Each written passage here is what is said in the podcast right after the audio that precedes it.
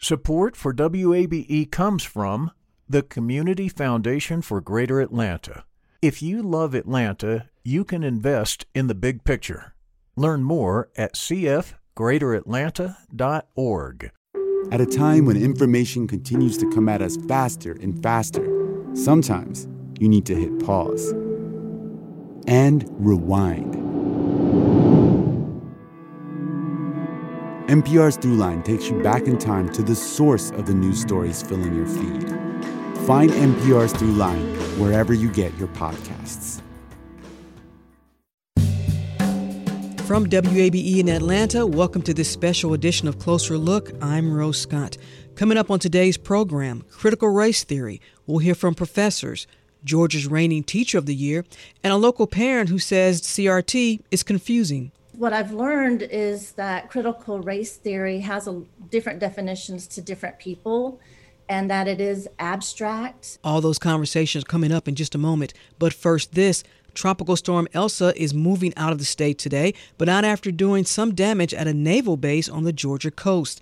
Ten people were injured by a possible tornado, which could have spun off from Elsa, that struck an RV park of the Kings Bay Naval Submarine Base in Camden County. Now, parts of the Georgia coast are still under a tropical storm warning. In other news, Fulton County is putting $10 million of its federal relief money into minority owned banks. The reason? To help more small businesses get access to cash. Loyal Trust Bank opened in Johns Creek shortly before the pandemic. The bank, which is Asian American owned, is one of two community banks receiving a $5 million deposit from Fulton County. The other is Unity National Bank, one of the few banks in the country with African American owners. In all, Fulton is set to receive $206 million from the American Rescue Plan. Stay tuned. Conversations regarding critical race theory Coming up, this is Closer Look.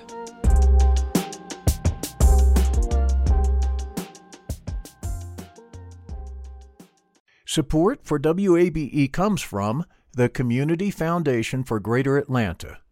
You can go beyond giving to impact. Learn more at cfgreateratlanta.org. Support for WABE comes from Capital Good Fund, introducing Georgia Bright Solar Lease Program, a new rooftop solar initiative designed to create pathways to equitable and inclusive solar, sustainability, and monthly savings for Georgians. Learn more at georgiabright.org. Closer Look continues now. I'm Rose Scott. The Georgia Board of Education last month passed a resolution banning CRT, critical race theory, from being taught in public schools. Since then, here on this program, we began a series of conversations about CRT with different viewpoints, and today we present them all. First, from Spelman College, a conversation with Dr. Richard Benson, Associate Professor in the Department of Education, and has been teaching critical race theory for more than a decade. Also, Dr. Laura Renee Chandler from Oglethorpe University. She's the first Vice President of Diversity, Equity, and Inclusion for the university and a member of the Senior Administrative Leadership Team. So, Dr. Chandler, I'm going to begin with you. From an academic standpoint, through your lens, what is critical race theory? So, through my lens, um, it's a very specialized area of study that comes from the legal field. Um, it's about 40 years old um, and was started by a number of uh, legal scholars of color who um, were interested in examining the intersections between race and um, racial injustice in the United States and the law. And so it looked at a number of areas dealing with integration, with housing, uh, with education, and so, what is the role of race and the law in understanding these different areas of American society, and in particular, um, the injustices and inequities that we continue to see despite many victories that occurred in the mid 20th century during the civil rights movement? As I mentioned before, it's a very you know specialized field of study. Uh, it's not something that's taught in in most uh, uh, college courses, although many undergraduate students will come into contact with it. Um, and I didn't even really come into contact with it until I was engaged in my studies as a graduate student. Dr. Benson, care to add or counter any part of Dr. Chandler's assessment of what critical race theory is all about? Nothing to counter. It's funny because when uh, Dr. Chandler, when she was closing out her statement, when she spoke to what point of her academic career that she was actually introduced to CRT, she said she came into contact with it as a grad student. I've been teaching it at Spelman since 2009. So actually, most of us have a, I would say, who've been familiarized with CRT. Many of us didn't come into contact with it in, until either grad school, in many of the most cases, either advanced aspects of master's degree programs, or if you were seeking, you know, to become a legalist or, or a lawyer. So many of the most cases, you would have one course that would be taught within a law school, for the most part within master's degree programs like in ed or in sociology. You would have a course on CRT or at least a module because it morphs out of critical studies. So, you know, Derrick Bell and the like or whatever, who were able to construct it for the most part, engineered CRT to be a lens through which they would teach to ensure that students who were coming through the law field would have an introduction with respect to race to show that it was endemic and not separate from the practices that they were engaging in as legalists. Well, Dr. Benson, let me stay with you because there's so much written and stated about critical race theory, and especially within the last year. Mm-hmm. What troubles you the most that typically is falsely disseminated and even in a field like mine through the media, through the news media? I think CRT, for the most part, the thing that troubles me the most is that many of us who engage in it understand that it's not something that's going to be introduced within K through 12 spaces. So, like, if you look at CRT from its inception, as we go back to advanced degree status with respect to its introduction, even an undergraduate, for the most part, is not going to have much familiarity with it. The reason that I introduce it as a significant module to a course that I teach in education at Spelman, which is called Advocacy at Urban Schools, is because my training as a social and cultural theoretician, in addition to being a historian, involved the very early tenets of CRT based on my advisor. So my advisor, who's probably considered to be a top five theoretician in critical race theory by the name of Lawrence Parker, who was at the University of Illinois at Urbana-Champaign. He's at the University of Utah mm-hmm. now. I took courses with him in addition to one of my close colleagues who considered top three or top five theoretician was a CRT um, scholar within education by the name of Dr. David Stovall. So the classes that I took with Dr. Parker, then the relationships that I built with colleagues, we understood that CRT for the most part, and now you look at it not in, in law, but in, or I would say the evolution of CRT in ed, in Lat Crit, in queer studies, and then this evolution actually um, now taking form within Lat Crit, within Queer Crit. Um, and you see CRT now evolving in such a way that in many of the most cases, even undergraduates who are just learning, for the most part, it's almost um, still within its infancy because it's only 40 years old. Dr. Chandler, let me get your thoughts on that. What is mostly misinterpreted about critical race theory? I think it's really two things. So, first of all, it has been used really as this sort of catch all phrase, you know, the way that we see it um, being used by many politicians and the Board of Education. Um, it, it, it refers to any discussion of race or racism that makes people uncomfortable, right? Um, and that of course isn't what it is. We shouldn't base education we shouldn't base our education system on on what people are most comfortable familiar with. And you know i think that uh, another thing that's concerned me about it is is it has been around for 40 years uh, and it seems that we're only now really talking about it because there is a movement to try to ban it right?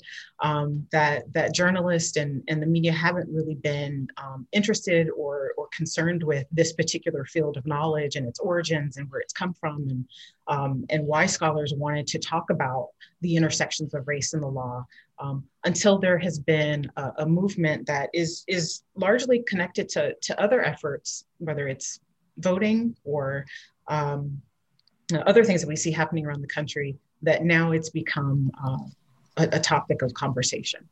And so I, I, think it really deserves to be considered on its own merits. If you're just joining us, this is Closer Look, and I'm Rose Scott. And I'm joined by Dr. Laura Renee Chandler from Oglethorpe University, the first vice president of diversity, equity, and inclusion for Oglethorpe, and also from Spelman College, Dr. Richard Benson, associate professor in the Department of Education, and he's been teaching critical race theory for more than a decade.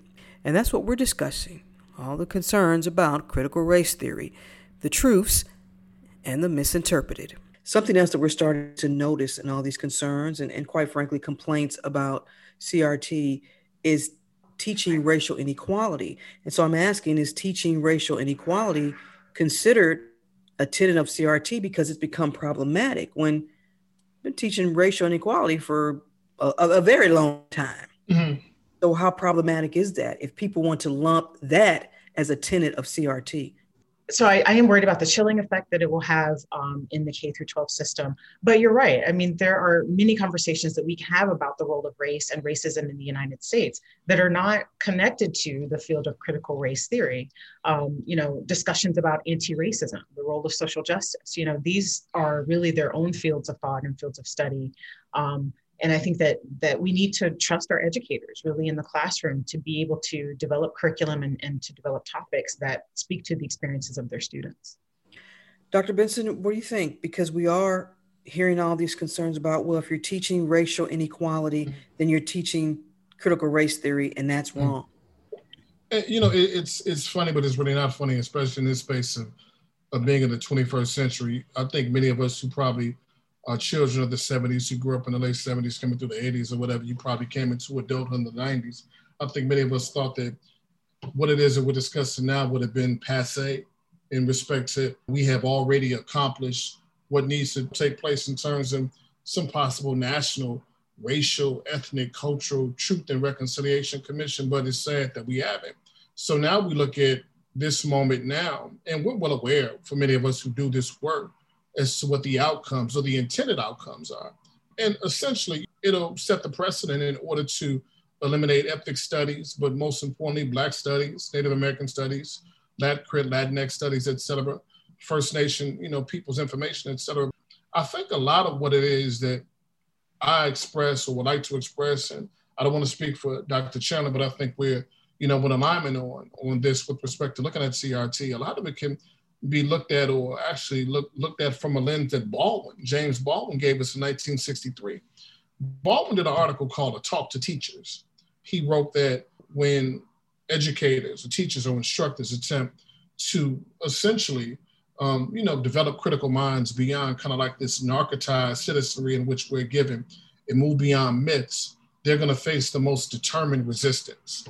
And then he began to break down mythology. So he would give us everything from Columbus's founding, or an individual or individuals who are attempting to expand empire, supposedly bring civilization, because obviously them brown and black folks who existed before, they couldn't have added civilization prior to, you know, to those persons who were invading.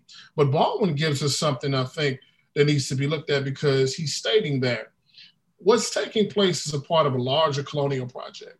We have to be able to maintain the consistency in terms of this paradigm that looks at how it is that you construct not only whiteness, but how it is that you construct this monolith of patriotism as if it, if if it can only look one way, or this monolith of citizenry as if it can only look one way.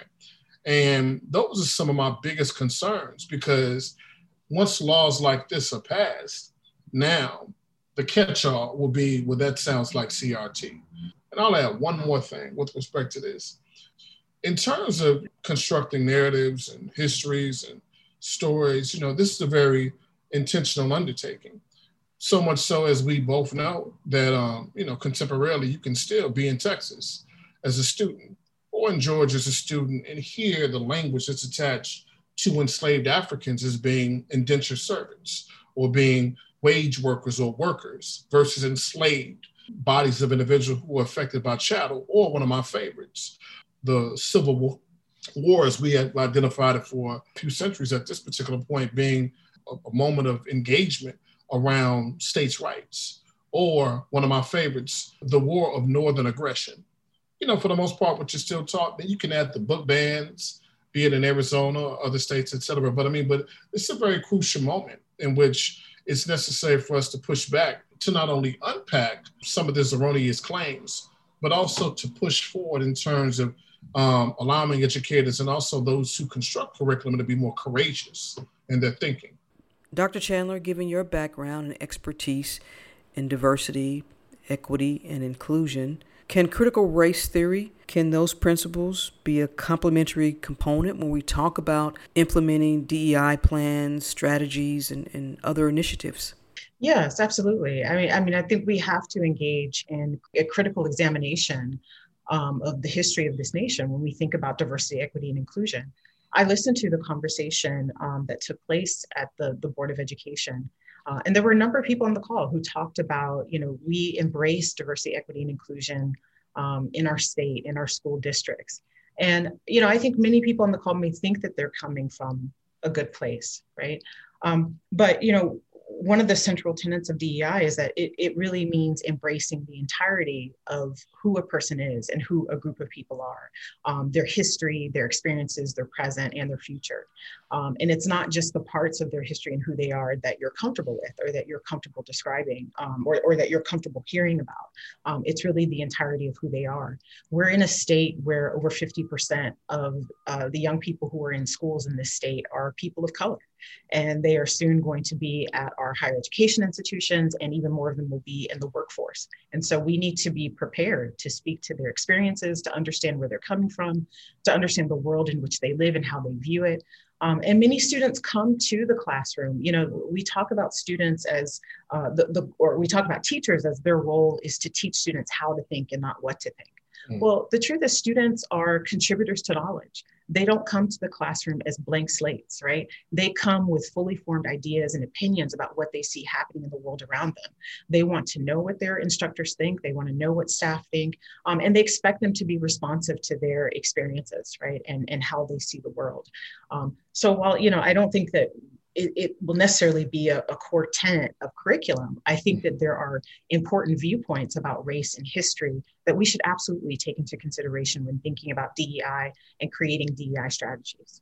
And as we wrap up, and everything that we've discussed today as it relates to critical race theory and efforts to ban the teaching of it um, in K through 12, what concerns do you all have in higher education and what this means for educating students who are going to be educators? My biggest level of concern is still dealing with my students who were training to become educators. I mean, I have a deep understanding, and I'm not in any way, shape, or form oblivious to that once they leave my course or the like of other colleagues within my department who also have critical perspectives that they're literally going to be saved from all things dealing with xenophobia. And our biggest concern is that they're going to go into spaces in which they've been grounded within critical instruction and also being able to unpack and teach students who think critically that they're not going to be celebrated or embraced in other school systems and thus made to be the scapegoat or the straw person in those particular schools based on the legislation in addition to the school boards and you know and most importantly those individuals who decide what shall and shall not go into the general curriculum for region states et cetera. Like that's our biggest concern um, on that level. And then also I pray that my students never get their spirits broken within the, the process of becoming those who are knowledge producers, because all of our students are not going to go into the classroom in a K through 12 setting. Some of them are going to go on to become professors, and many of them are going on to become policymakers, et cetera, engage in think tanks. I just hope that once they leave Spelman, and then they go to, you know, predominantly white or traditionally white institutions in order to gain degrees of advanced knowledge that their classroom experience in PW and TWIs are not so violent and othering that they become discouraged from actually engaging more in truth seeking, in more critical work around history, sociology, political science, etc. So, but still, you know, just like the old folks would say when, when I was growing up, ain't no rest for the weary. Dr. Chandler, I'll give you the last word on that as we move forward in the future of this you know, I'm sure like Dr. Benson, I've, I've worked in higher education for a very long time. And I know that these kinds of um, attacks and these types of conversations are really recurrent. Um, they, they tend to come up over and over again. Um, they often are in response to successes or efforts of advancement when it comes to social justice and when it comes to racial equality. And, and so I think they will continue to happen, uh, but the work continues right? And for those of us who are really committed to the work, um, especially when it comes to educating and supporting students, um, it won't change much about what we do in terms of supporting mm-hmm. those communities. Um, mm-hmm. But I do worry. I mean, as Dr. Benson, Dr. Benson was mentioning, you know, I worry about the spirit of our students. I worry about their morale. I worry about the morale of our educators. Um, you know, we are the experts when it comes to supporting students and educating them. And I think that we should trust what educators do in the classroom when it comes to supporting their students, uh, to speaking to their histories and their experiences. Uh, we know what the research tells us about what BIPOC students, Black, Indigenous, and, and, and persons of color, uh, what they need to succeed in the educational institution. They need to see themselves reflected not only uh, within the institution, but also within the curriculum. Um, these things are incredibly important. And so, you know, I, I want them to know that the staff and faculty who are here to support them as students will remain committed to them and remain committed to this work.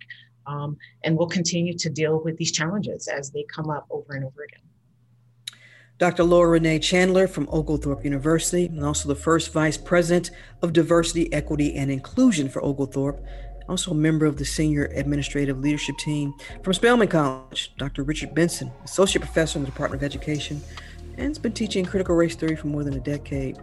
Thank you both for taking the time. I really appreciate it. Dr. Chandler, Dr. Benson, thank you so much. I really appreciate it. Thank you. Thank you. Thank you.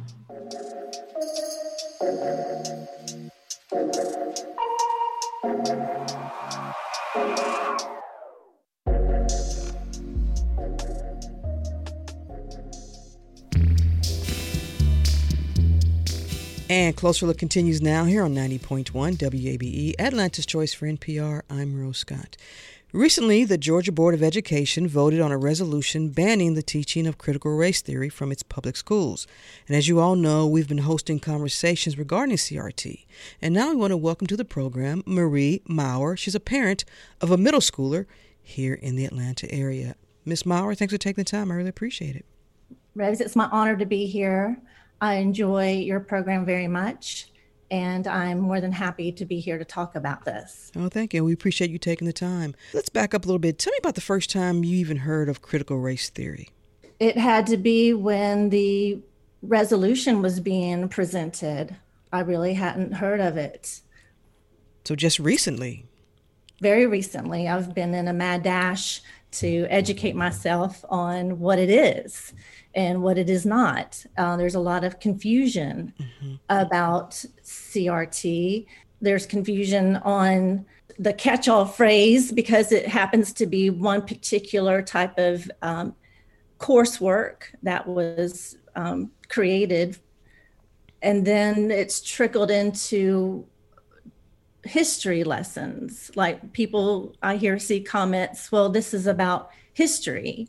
And I think there's the combination when we talk about CRT. I really had to do a lot of work to um, determine well, what is critical race theory? So, when you took it upon yourself, you wanted to educate yourself, you wanted to do your own research. How did you do that? Where did you turn to? I first turned to a journal that was written, uh, it was an introduction to CRT, and it talked more about the college coursework that it's supposed to address um, for the for legal students who are studying law. And then I needed to get into more frank discussions uh, because it's different when you talk about CRT in education. So I went out and did some searching, and I came across Jason Riley doing a panel discussion with a few other very intelligent men who were discussing critical race theory in a panel discussion, and that helped me understand it better as well. And so, if someone were to say to you now, Marie, tell me what critical race theory is, you feel comfortable in defining it, giving a definition, one that you feel is accurate and fair? Not really, because what I've learned is that critical race theory has a, different definitions to different people and that it is abstract, it's very emotional, and people have different ideas of what it is. So I feel like I would not be able to de- define it accurately, but I have a good idea of what some of the ideas and the core beliefs are in CRT. Can you give me one tenet that you have come to understand about CRT? Uh, yes. So the CRT core belief is that racism has been in our history and it still remains in our American institutions. Their core beliefs are that where there is racial disparity, there is racism. Mm-hmm. And the other belief is there's power differentials. Um, some of the more negative that I'm hearing is that it tells poor Black people that they do not have a chance in life to better themselves because uh, you say you know, it. Tell, I want to be clear. You say uh-huh. it tells Black people that. Well, yeah, that's. I'm hearing that the negative uh, push is saying that in essence, black person that's poor, you're not going to be able to get ahead because of the white privilege or the whiteness of society.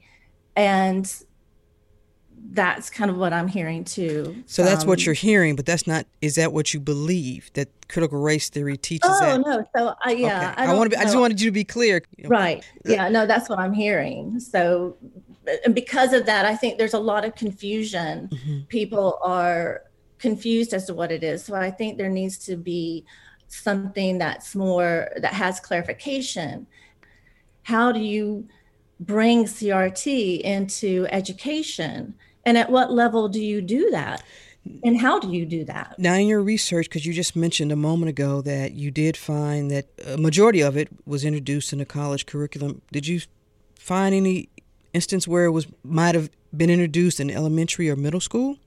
The only thing I've seen that that's introduced is from examples across the nation of where some teachers have brought in oppression matrices mm-hmm. uh, for the kids to do. They've brought in uh, where they want third graders to deconstruct their identity and to label what identity is an oppressed person and mm-hmm. who's the oppressor. Um, even in Atlanta public schools, I'm not seeing any really critical race theory elements. Mm-hmm. Uh, they use a no place for hate curriculum that's um, actually developed by the Anti Defamation League. Mm-hmm. And it has a no hate pyramid that they use. And this is to address biases and what could elevate to be hate crimes and there's a baseline. And on it it has a bias is you need to acknowledge your privilege. So that's where you're kind of going well how do you acknowledge what do you want a child to do in elementary or middle school to acknowledge their privilege? You read where there's some educators may have introduced that but here do you have a concern that that could be introduced and I don't know if your young one is in APS, so that's up to you if you want to disclose that. But do you have concerns that type of ideology or teaching would be exposed well, to that or taught you know, that? I, I never before had would I. Um, my son has had um, wonderful experience in his elementary schools and with his teachers, and it was in middle school this past year that his experience really concerned me over the teacher's approach and what she was doing in the classroom. And it was him that he brought it to my attention. What was it? So the school itself has a mission that they feel that they need it's their job to challenge each student to take an active role mm-hmm. um, even in the face of all this uncertainty, they want them to take an active role. They want them to not stand to the side, but step in. They don't want them to be a spectator, but be a participant and not just to take notice, but to take action. So, this uh, seventh grade teacher brought in uh, and talked a lot about Black Lives Matter and mm-hmm. the movement. And she just brought it up a lot to where she was saying, well, you need to go to the protest, you need to support it.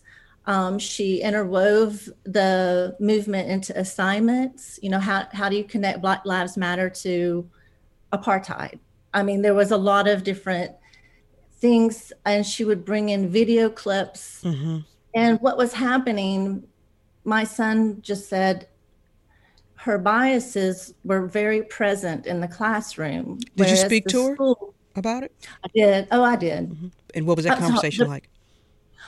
It was good. Um, I let her know exactly what he was saying and my concern. I was very concerned over a video that she brought into the classroom. I told her that I felt that was very unprofessional. What was the video, uh, Miss Mower? It was Trevor Noah. Mm-hmm. It was um, him talking uh, right after the Asian hate crime mm-hmm. with the shooting of the spas. Mm-hmm. So she allowed that commentary from him to 12 and 13 year olds go on. And it wasn't pretty. You know, it was it was inappropriate actually for that classroom mm-hmm. to see that video. What conversations have you had with your your middle schooler about racism in general? Have y'all had that conversation? A lot. Mm-hmm. Uh, we've I've lived in the neighborhood for a long time. Mm-hmm. He's gone to since pre-K. He's been in Title One schools. Mm-hmm. His best buddies and uh, have all been African American, and he sees the differences, perhaps sometimes in our lifestyle compared to their lifestyle.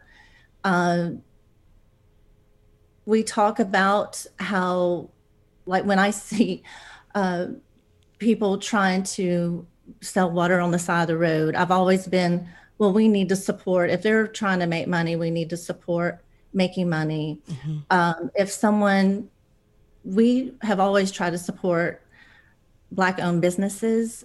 And I tell him that it's because we need to elevate our African American brothers and sisters to where they're getting they're able to live a lifestyle that white people are living. Mm-hmm.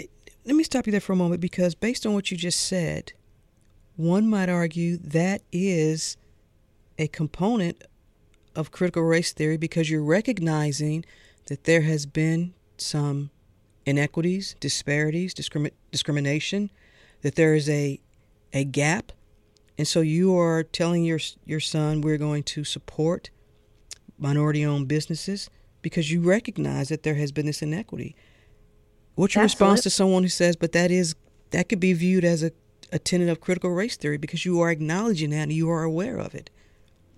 What's your response? Well, that is um, it's not just a tenet of critical race theory. I mean, that is just an, an undeniable truth. Uh, that they use the critical race theory uses that, but I think critical race theory supporters may exaggerate a lot of other things uh, that maybe I don't agree with. Like what? Um, well, again, I don't have any concrete mm-hmm.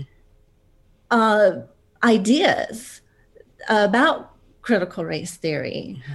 Um, if you just want to talk about if they want to just bring up and and i'm all for let's talk about history. When you want to talk about um, the racism that happened a long time ago and bring it forward that it still is in our institutions that's please give my son and everyone an assignment that can connect that. Mm-hmm. but do, but teachers shouldn't just give well here's the information and and and let them they need to research it and and come up with their ideas too.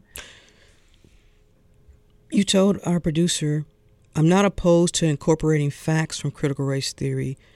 You want more information about if there was going to be some type of curriculum you would want to view it or you would want you would hope that parents will get an opportunity to view it. So are you an opponent or proponent or kind of just in the middle? You would want to just know what the curriculum is. You would want to preview it or know more about it. Is that what you're saying? Absolutely. I think the curriculum is key. Um, I think the Georgia resolution at least um, pauses and, and reminds teachers that you need to present information objectively and with multiple perspectives. Mm-hmm. Uh, it takes the activism out of the classroom uh, political activism that's teacher led.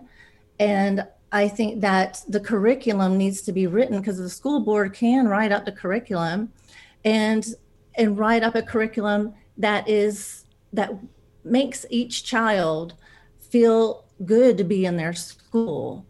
You just told me your child attends a Title One school, and, and I know Title One, maybe somewhere around seventy to eighty percent of those students come from low income households. Majority of them are black and brown students. You all identify as white, Miss Miss Mower? Yes. Okay. So your son is, as you just said, has been in Title One schools all his academic, his young academic life so far. Can you mm-hmm. understand if someone says, well, if this nation has a history of racism, which it does, or do you not believe that? Because I want to be fair. Do you believe this nation has a history of racism? Yes. And and it has a history and it still continues. Mm-hmm. Um, he went to Title One schools up until sixth grade. Sixth he's grade. No longer, okay. He's no longer in a Title One for middle school. Mm-hmm. Do you believe the civil rights movement, which we know the civil rights movement is taught in our schools, all the wars that this nation has been involved in, you see that being beneficial to students? Yes. Do you feel then those tentacles tied to why there was a civil war, why there was a civil rights movement, why there was World War II, the atrocities committed? Uh, you believe all that should be taught in our schools?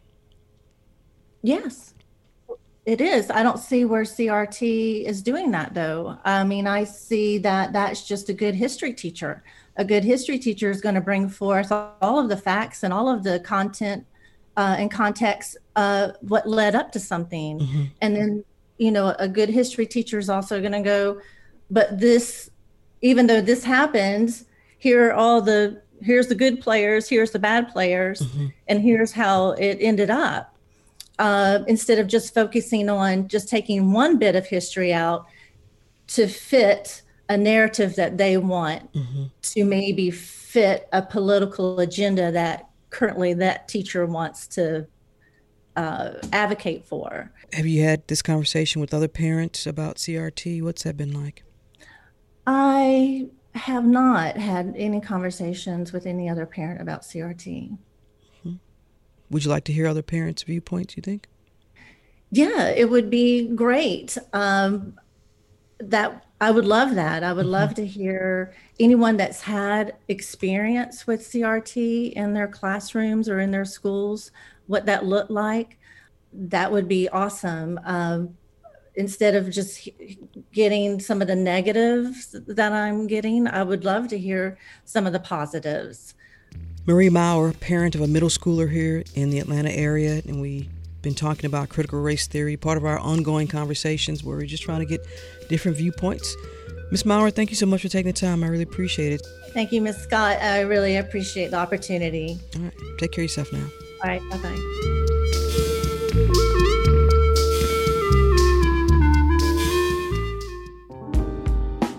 And this special edition of Closer Look continues right here on 90.1 WABE, Atlanta's Choice for NPR.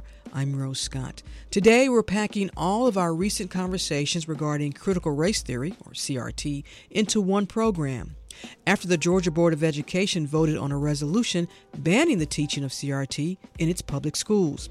Closer Look reached out to members of the board, and only Tracy Nance Pendley, ex officio Georgia Board of Education member and reigning Teacher of the Year, agreed to join us. She teaches fourth grade here in the Atlanta area, and we should note Miss Nance is not a voting member of the board. Also, a note of disclosure WABE's broadcast license is held by the Atlanta Board of Education. So we pick up the conversation with Tracy Nance, Georgia's current Teacher of the Year, and her thoughts on critical race theory. Tracy, thank you for taking the time. I really appreciate it. Thank you so much, Rose. You know, part of my role as Georgia Teacher of the Year is to represent teachers, students, and parents in their interest. And so it was really important for me to speak out and to continue doing so on their behalf. Let's go back a little bit. How long have you been an educator? I have been teaching for 15 years now. And you teach fourth grade, correct? I teach fourth grade. Um, I started in education just running an after school program in Greenville, South Carolina. for um, kids in underserved neighborhoods, and then went on to study sociology, race and ethnicity, and sociology of education at University of Chicago. Yeah, I'm going to talk about that in a moment. I want to though get back to these fourth graders. What is it about that grade that you like? You know, it's really my sweet spot. The kids are still enamored with being together as a community and the teacher and that age they're just ripe for really moving from the concrete thinking to conceptual thinking and so they start to get it. They start to see broad themes and strands across history and um, today's events. And it's just really powerful. I love seeing them grow into their potential and seeing them find their interests the things that make them tick. I want to now refer to something that i read about you and this was quote. It said Tracy Nance Pendley became passionate about social justice and education during her first year at Furman University in 2002. Close quote. I'm going to let you pick it up from here because there's a story that you just mentioned and involves an after school program. Yeah, when I um, first started at Furman University as a freshman, I signed up to be a volunteer. And I thought I would go once a week and help the students um, with their homework and do a lesson on morality and character, and that would be it. But the director of the program was actually leaving to go and pastor a church. And so the program was going to end. Um, and so I took it over. It felt like a calling. It felt like the right time. And um, it involved recruiting volunteers for three different clubhouses. It was really funny on campus because it got to a point to where people would like almost um, look away because I'm like, hey, want to volunteer? Come on to clubhouse today. They're like, I can't make it that's all right. I'll catch you tomorrow. We're meeting then too. But I fell in love with the kids and the relationship. And so at the time, I thought the very best way for me to help these students was to get involved in policy. And um, so I went to pursue my doctorates in sociology. And Rose, I hated it. Yeah. I loved what I was learning, but I didn't have time for that clinical practice and I missed the relationships. So I think that what I learned that first year was absolutely fundamental. Um, but it fueled me to cross over to the other side of the street and take up the urban teacher education program. And Tracy, those students in that after school program, and can you tell me back then, if you had to summarize their socioeconomic level, their status, tell me about them. And we're not to say that all of them came from the yeah. same background. There was a, a pattern here. What would you say? What would you tell me about those people? Absolutely a pattern. Um, part of my sociology work in Greenville was to study that area and to study historical segregation laws. Um, to this day, there is a physical brick wall that still stands that used to divide neighborhoods by race. And um, the three neighborhoods that I worked with were in predominantly African American communities, um, low income, and the particular clubhouse that I was closest to and volunteered with the most, um, that area has now, all those kids have been displaced. It's been gentrified on the west end of Greenville. Sounds familiar, doesn't it? It sure does. Did you ever study critical race theory in college? I did. I actually studied it as an undergrad and have recently used it in my own research on gentrification and school choice in Atlanta. Do you think CRT, as we call it, and I think I know the answer to this based on what you said, but is an important education concept to teach future educators? It absolutely is. One of the most important things that has informed my own practice is being part of Create. It's a teacher residency program here in Atlanta. And the big focus is on equity. It's looking at student work with an equity lens, it's communicating across differences with our colleagues, and really learning how to tear down some of these structures and acknowledging systemic barriers. Why do you think, through your lens, this is through your your opinion, why do you think there's all of a sudden now this wave of wanting to ban teaching critical race theory, and particularly at the K through 12 level, when from what I'm hearing and learning, it's rare that it's taught at the elementary and even middle and high school level. What's your take on all this, Tracy?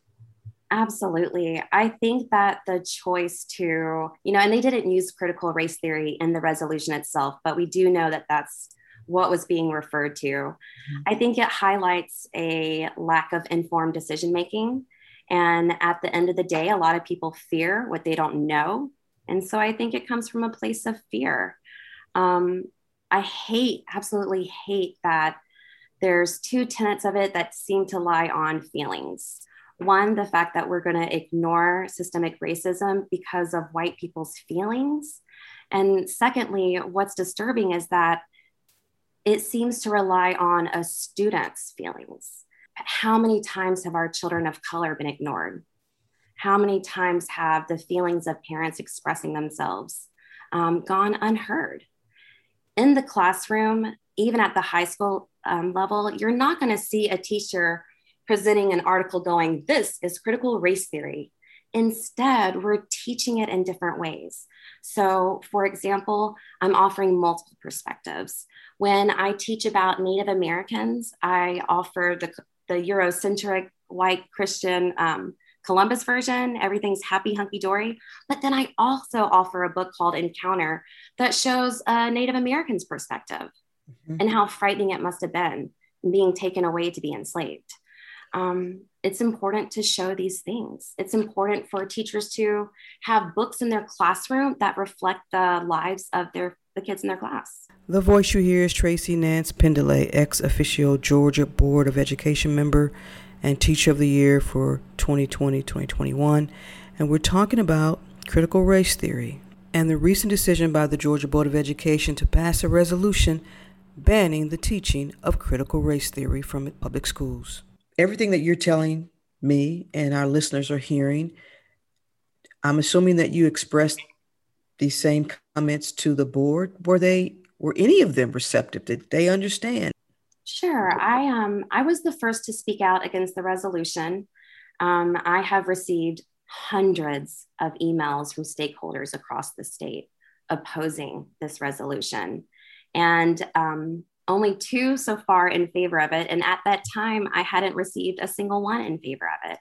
Mm-hmm. Um, so I spoke against it, and two members did speak after me and um, say that they, the resolution itself made them feel unheard, like their mm-hmm. experiences mm-hmm. had not mattered. In one of the conversations I just had, and the guest talked about concerns of what something like this, how it might hinder or or deter future educators. You've been doing this for 15 years. We need what they call good teachers, good educators, right? What is your concern, Tracy, about the banning or even even if it's just through resolution, through some type of legislation for some states? I think that teachers already have such a difficult time in the eyes of the public. You know, we saw it this past year. In March of 2020, we were heroes all of a sudden. And then when we asked for vaccinations before being forced back into the class buildings, all of a sudden we were lazy and didn't want to do our jobs. Um, and I think that this would be one more set of eggshells for us to tiptoe around. And I don't know that it's wholly possible when it hinges on feelings. Part of the resolution says that teachers are not to encourage or teach like active protesting and that no assignments can involve that. However, even in my fourth grade classroom, I teach my kids to call their senators. I teach because, you know, most adults my age don't know how to reach out to their senator. And so you better believe that we have a script. The kids call and say, Hi, my name is so and so. I'm a future voter in zip code, you know, one, two, three, four, five. And this is what I'm concerned about. And this resolution, if a rule is created out of it, would prevent me from doing that. And that doesn't seem right. Well, correct me if I'm wrong. It's been a long time since I've been in an elementary history class, but wasn't the Boston Tea Party a protest? Hey, all kinds of protests throughout history, you know? So I'm I'm shocked. Um, I think it comes from a lack of knowledge. I, you know, someone in the at the DOE told me that critical race theory has been the number one Google term from school leaders and le- legislators over the last couple of weeks. And it just shows that they haven't, they're not well read. You know what's interesting? This time last year, speaking of the Google search, and everyone was Googling um, how to be an ally and anti racism. Mm-hmm. And those, the books folks were ordering. And now this year, critical race theory. I don't know if those books got read by the right people, Rose. I mentioned Dr. Bettina Love when I was speaking at the board, and I'm like, been on the show She's been on the show a few times. Yes. Yeah, the- like no one should make a decision until they've read. We want to do more than to survive. You know. Um, so it's disappointing, and I can only promise to your listeners that I'm going to keep speaking out. I'm going to keep standing up because, like Dr. Bettina Love and Dr. Gloria Ladson Billings, Beverly Tatum, I do not call it an achievement gap that gap that exists between our students of color and white students. It's an education debt. We owe our kids the very best. And the best way to do that is to acknowledge those systemic barriers and make sure that we're taking steps to tear them down.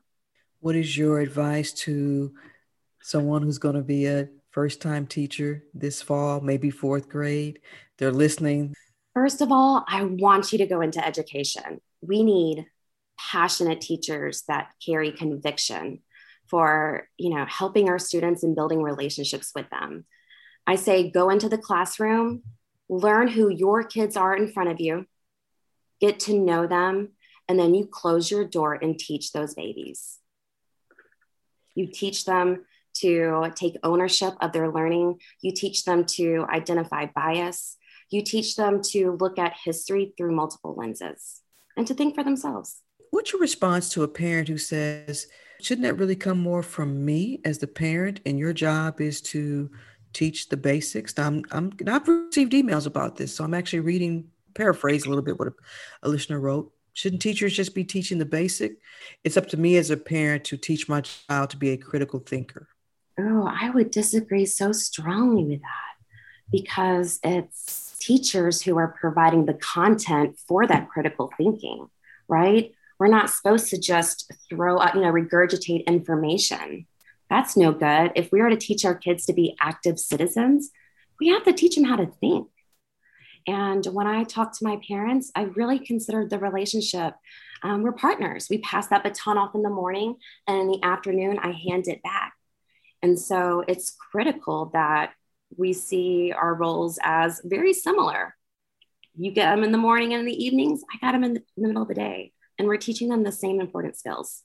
You've been teaching for 15 years. Yeah, I love it. I love it. You're not going to switch and become a politician or. It's funny. I've heard a little bit of that this past year. You should run for office. Um, but I have two goals right now. One of them is to start writing, to write a memoir. Um, a lot of my advocacy started in my own childhood. I wasn't the typical child. Um, I beat the odds for a couple of reasons. I had excellent educators. And then when I was 16, I had a wealthy uncle take me in. I had privilege. Mm-hmm. So um, I want to pay it forward. I really do.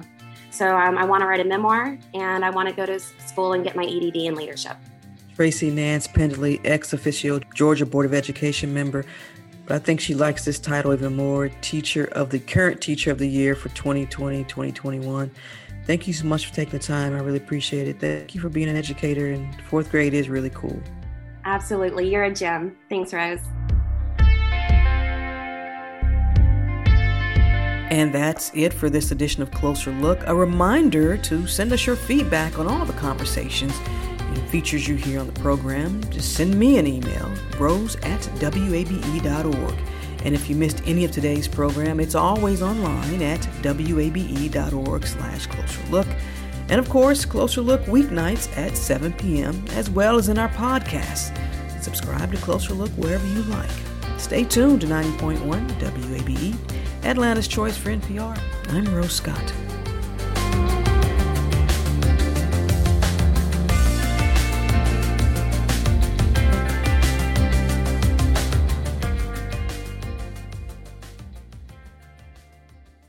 From WABE Studios, the podcast where they read stories is a new children's storytelling podcast featuring notable Atlantans and performers reading classic and contemporary children's books.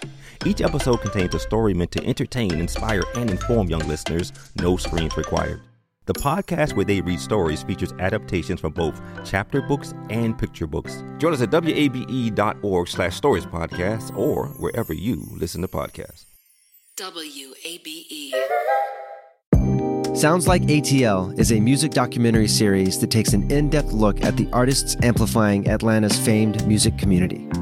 Built around a desire to highlight Atlanta's diverse and world renowned music scene, each episode features unforgettable, intimate musical performances by fresh new musical guests, each with exclusive interviews about the stories behind their music. Listen at wabe.org or wherever you find your podcasts.